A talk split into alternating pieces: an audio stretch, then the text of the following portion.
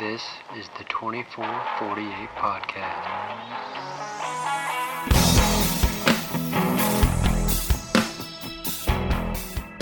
What's up, everybody? I'm Matt Broom, your friendly firefighting financial planner, and this is the 2448 Podcast. This show focuses on improving your finances, your side hustles, and moving the fire service forward through honest discussion. Let's get going.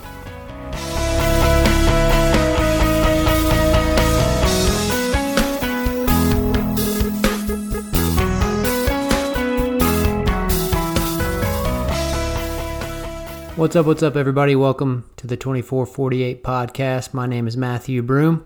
Today we are focused on making ends meet.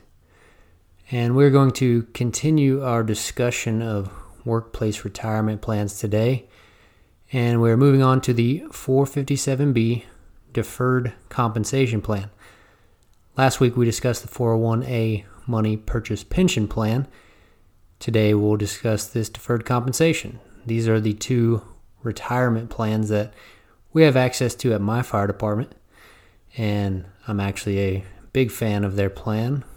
And I think if you use these two plans in conjunction with each other, you can attain financial freedom. So we're going to jump in, discuss it. Hopefully, you gain a little better understanding of how the plan works. If you do have any questions about the 457B or the 401A or anything at all, feel free to reach out to me at Matthew, M A T T H E W, at forward, as in moving forward, focusfp.com. That's Matthew at forwardfocusfp.com. So, without further ado, let's jump into it. Your options for retirement savings, well, they can get pretty confusing quickly. You got 401ks, you got 457bs, IRAs. Are they Roth? Are they not? What does it all mean? Is it tax free or tax deferred? It's really no wonder that folks put off retirement investing. It kind of feels like we maybe should have learned some of this in school. Well, we didn't, but that doesn't mean you're not responsible for learning it now. So, school is in session. Let's gain a better understanding of today's topic the 457B Deferred Compensation Plan. Of all the retirement vehicles out there, a deferred compensation plan, well, it really may be the most advantageous. Advantageous. It gives you the ability to supercharge your retirement savings on a tax deferred basis while avoiding penalties for early withdrawals, which we'll get into a little bit later. But for now, let's just discuss what is a 457B deferred compensation plan? Well, it's actually similar to the more widely known 401k plan, which I will actually include a chart in the show notes that more definitively show the differences between the two if you're interested. You're probably not, but you might be. But they're very much alike. But the 457B plan is actually only offered to certain types of organizations. So the organizations that can actually sponsor a 457 plan are, well, they're either a state, political subdivision of a state, any agency or instrumentality of a state, basically some sort of governmental organization, or they are any other organization exempt from tax other than a government unit. So maybe like a nonprofit hospital, those types of things. So, what do you have to do to be eligible to participate within a 457B plan? Well, obviously, you have to work for one of these organizations that qualifies to sponsor one. But within my organization, if you're a benefits eligible employee, you are eligible to enroll in the deferred compensation plan at any time after your initial hire date. So within our adoption agreement, it defines eligible employees as any full time employee any permanent part time employee, or any elected or appointed official. And it's important to note that you are not actually automatically enrolled in this plan. You have to elect to take part in it. So it is important to make sure that you do enroll for the 457B plan. So an employee may elect to become a participant by executing a participation agreement to defer a portion of his or her compensation and filing it in good order with the administrator. Basically, that just means all that paperwork you did in the first week of working here, that was that crap. You deferred, you decided to defer a certain percentage of your income towards the 457B, and they filed it for you, and boom. Um, that deferral will continue until it's either modified, meaning you change the amount you defer, disallowed, or revoked in accordance with the terms of the plan. So, like maybe you cut ties with the organization, obviously your deferral is going to stop. So, within the 457B, our employer does not make any non elective contributions. They actually contribute to our 401A. So, your 457B, you are fully vested in because it's all your contributions. Uh, none of that is county money or whatever organization you work for. Uh, if they're not making contributions, it's all yours, therefore, you are fully vested in it. But if you are working for the fire department that I work at, if you contribute at least 2.5% to your 457, they will contribute an additional 1% to your 401a money purchase pension plan. So please, please do not forego that additional 1%. At a minimum, put that 2.5% into your 457 so the county will give you an additional 1% towards your 401a. Obviously, that is specific to my fire department. But if you work for an entity that is doing something similar to that, don't leave the money on the table. You want every percent you can get. So please contribute up to those matching limits at a minimum. Now, as far as the actual 457B deferral limits, uh, I think this is what it says in the plan document here. The maximum amount of the annual deferral under the plan for any calendar year shall not exceed the lesser of 1. The applicable dollar amount, or 2. The participant's includable compensation. Ba- basically, that means uh, in 2020, the applicable dollar amount is $19,500. That is the maximum amount of the annual deferral under the plan for any calendar year. But if you don't have compensation that exceeds 19,500, well, then it's just the participant's includable compensation. So you can defer up to $19,500 in year 2020 towards this 457B plan. Typically, that goes up by about $500 every year. It's indexed for inflation, that kind of thing. Last year was 19,000 in 2019. This year it's 19,500. They also have certain provisions in there for folks who are a little bit older, getting closer to retirement. The first one would be the age 50 catch up. So, participants that have attained age 50 or older by the end of the calendar year are permitted to elect an additional amount of deferral. That amount for 2020 is 6,500. So, if you were able to max out your 457 with the annual deferral, the 19,500, and you are also 50 or older within the year, you can contribute a total of 26,000 if you take advantage of that age 50 catch up.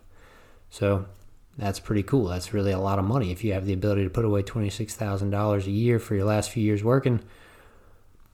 That's fantastic.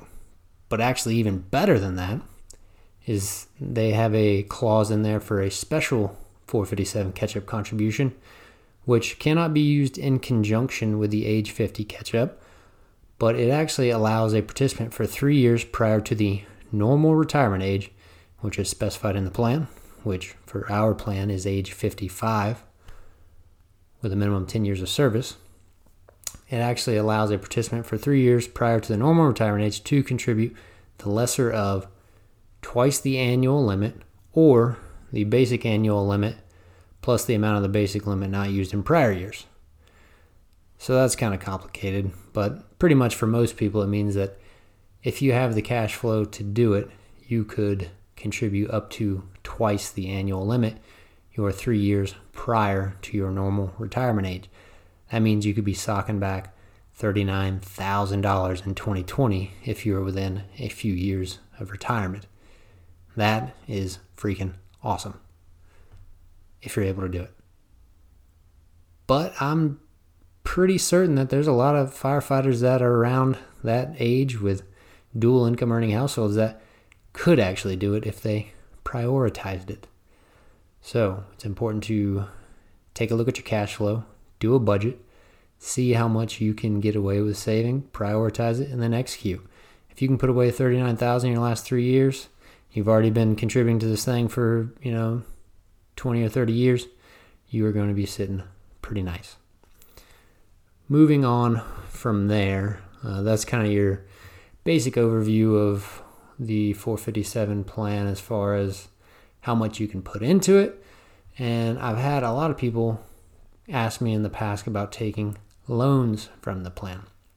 Now, loans are permitted from the 457 plan. I typically do not suggest that you utilize a loan from your 457, which I will get into momentarily, but this is just the kind of rules about how that works. So basically, you're limited to a minimum of uh, a $1,000 loan or a max of $50,000 or 50% of your vested balance, whichever is less. So if you have, you know, $50,000 in there, you can only take out $25,000 in a loan. You may only have one outstanding loan at a time, and you have to understand that there a lot of costs actually involved with this implementation fees, origination fees, administration, administrative fees, da, da, da, fees, fees, fees. That's how that crap goes. You're going to pay fees to take out a loan. So, it's not like you're just getting your money. You got to pay some more money to get your money. So, one good reason not to take a loan. Anyways, the types of loans that you have the opportunity to take out is there's really two. There's general purpose loan, which has a term of one to five years. Interest rate is fixed, typically 2% over the prime rate, which is published in the Wall Street Journal on the first business day of the month. Uh, I think the prime rate for this week is 4.5%.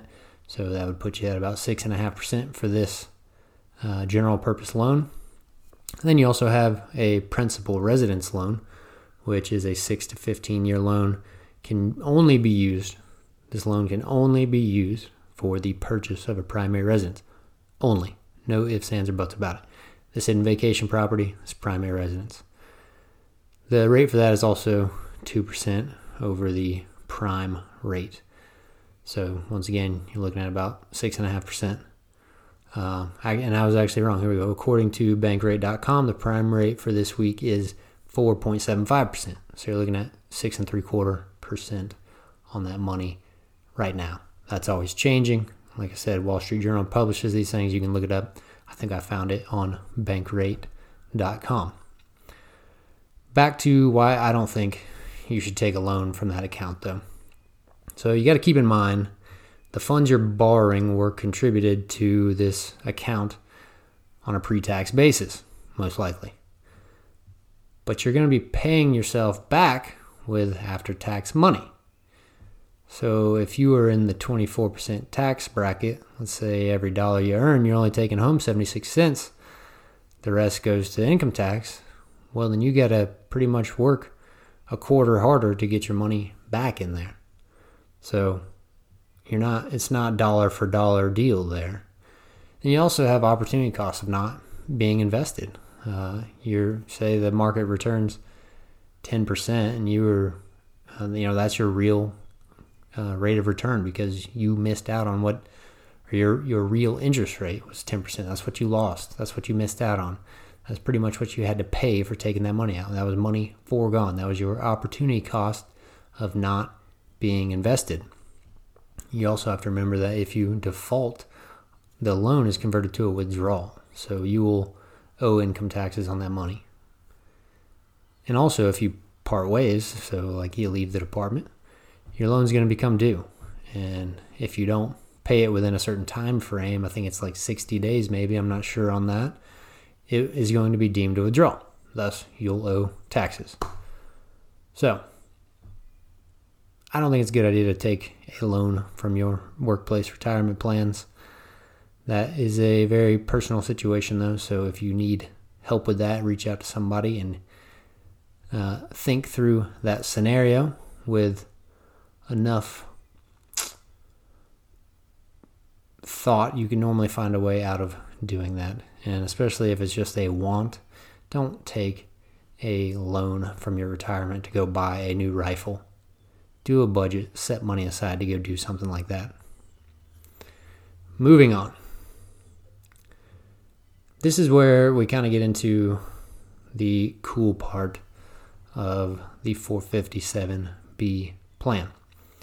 So, your normal retirement plans, typically you have to, in order to avoid paying a penalty on your money, you have to separate from service after age 55 or wait until after age 59 and a half, unless you're taking separate but equal periodic payments and some other things. There's some weird things in there you can get around paying penalties, but typically it's separate for service after 55 for like a 401k or basically 59 and a half if we're talking about an IRA, something like that. And if you withdraw before that, you got to pay your taxes and your penalties, which penalty is 10%. Tax rate is whatever your ordinary income tax rate is. So it's a pretty good hit. But with the 457B, if you plan to retire early by normal standards, say before 59 or before 55 or whatever, you can receive distributions from your 457B without any penalties. You'll have to pay federal income tax, but the 10% penalty that is common with most tax deferred accounts is not applicable. This gives you the opportunity to draw from your 457 if you need to and allow your other retirement savings to continue to grow. Now, most people at that age aren't going to retire and need to draw on that account. They're probably going to retire from the fire department and go do something else. Therefore, they can probably let that money continue to grow. But that's why it might just make a really nice retirement emergency fund for a little while because you can get at that money without having to pay any penalty for it. You'll just have to pay taxes on the distribution if you're using a, a pre tax account. Other types of distributions that are allowed within this, within our 457B at my particular department is an unforeseeable emergency distribution. If the participant has an unforeseeable emergency before retirement or severance from employment, they may elect to receive lump sum distribution of a certain amount. Now, this has to be some sort of severe financial hardship resulting from illness or accident, loss of property, whatever, something like that, a severe financial hardship if you can avoid doing that, you should. And that's why it is so important to have a solid emergency fund saved. The kind of rule of thumb, uh, the kind of rule of thumb is three to six months of your expenses. Now, if you have that set aside, the odds of you having to take an unforeseeable emergency distribution are pretty low. So prioritize saving that emergency fund. And you can't think of that emergency fund as just cash sitting on the sidelines.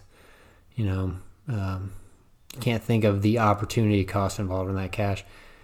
That cash sitting on the sidelines is an insurance policy against chaos. Because eventually Murphy shows up and something bad happens, and you're going to need that money. And if you can avoid taking an unforeseeable emergency distribution, that's better for your retirement uh, funds to continue to grow. So just keep that in mind. Have a solid emergency fund so you can avoid having to withdraw on these types of accounts.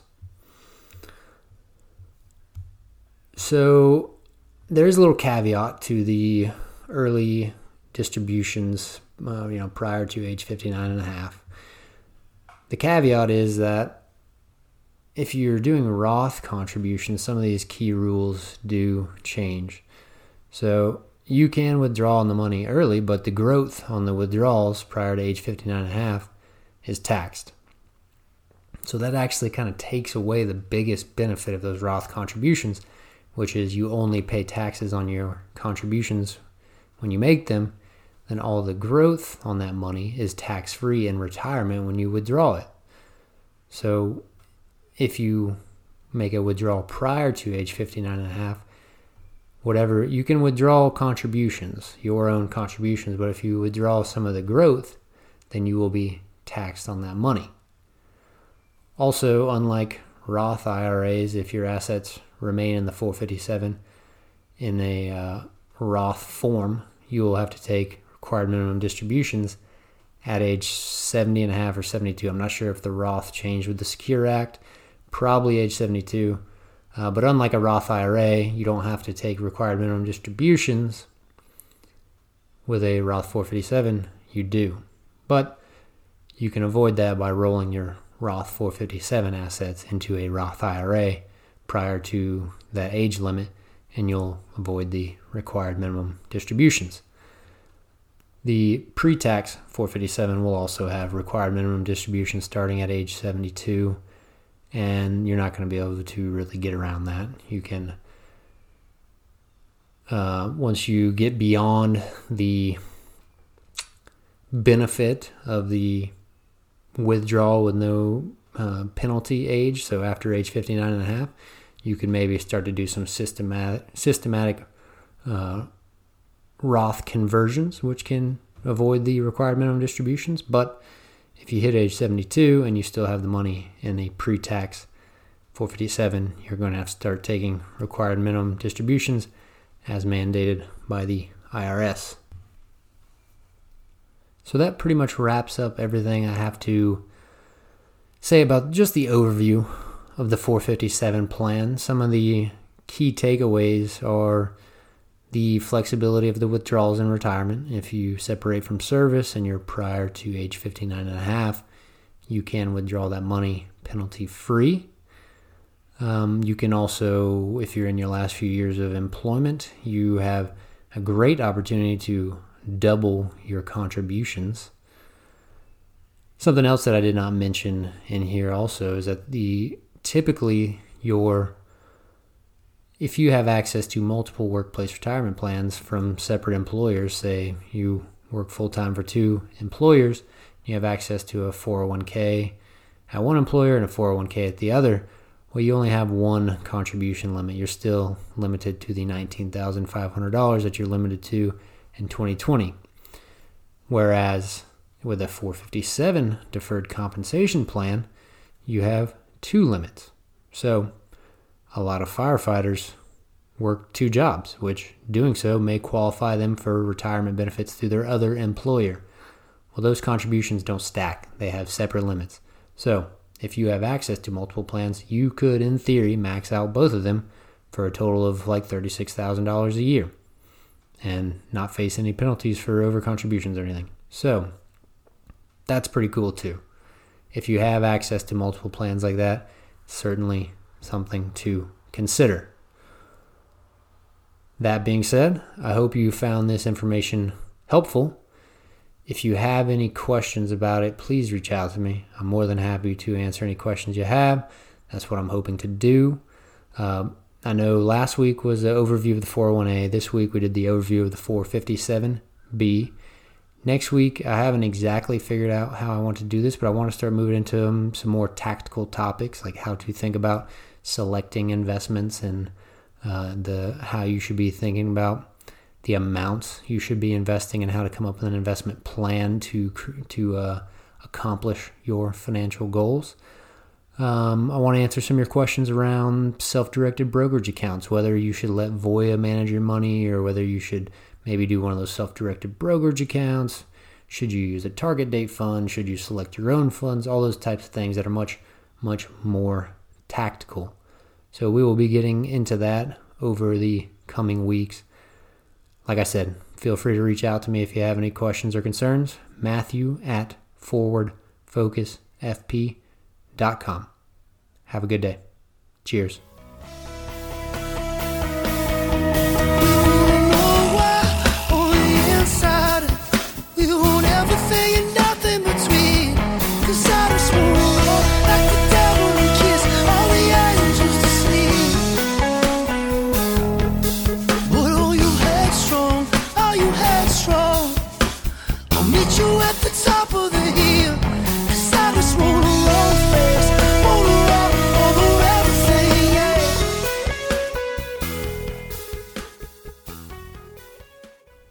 Thanks for listening to the 2448 podcast. Please like, subscribe, and share the show however and wherever you see fit.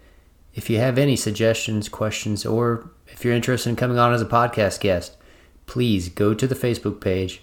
There's a Google form pinned at the top. Fill it out, and I look forward to hearing from y'all. I hope you enjoyed the music. They are some friends of mine that make up the band All the Locals, and they were generous enough to let me use their music for this show. So check them out. They flip and rock. But until next time, y'all stay safe. Cheers.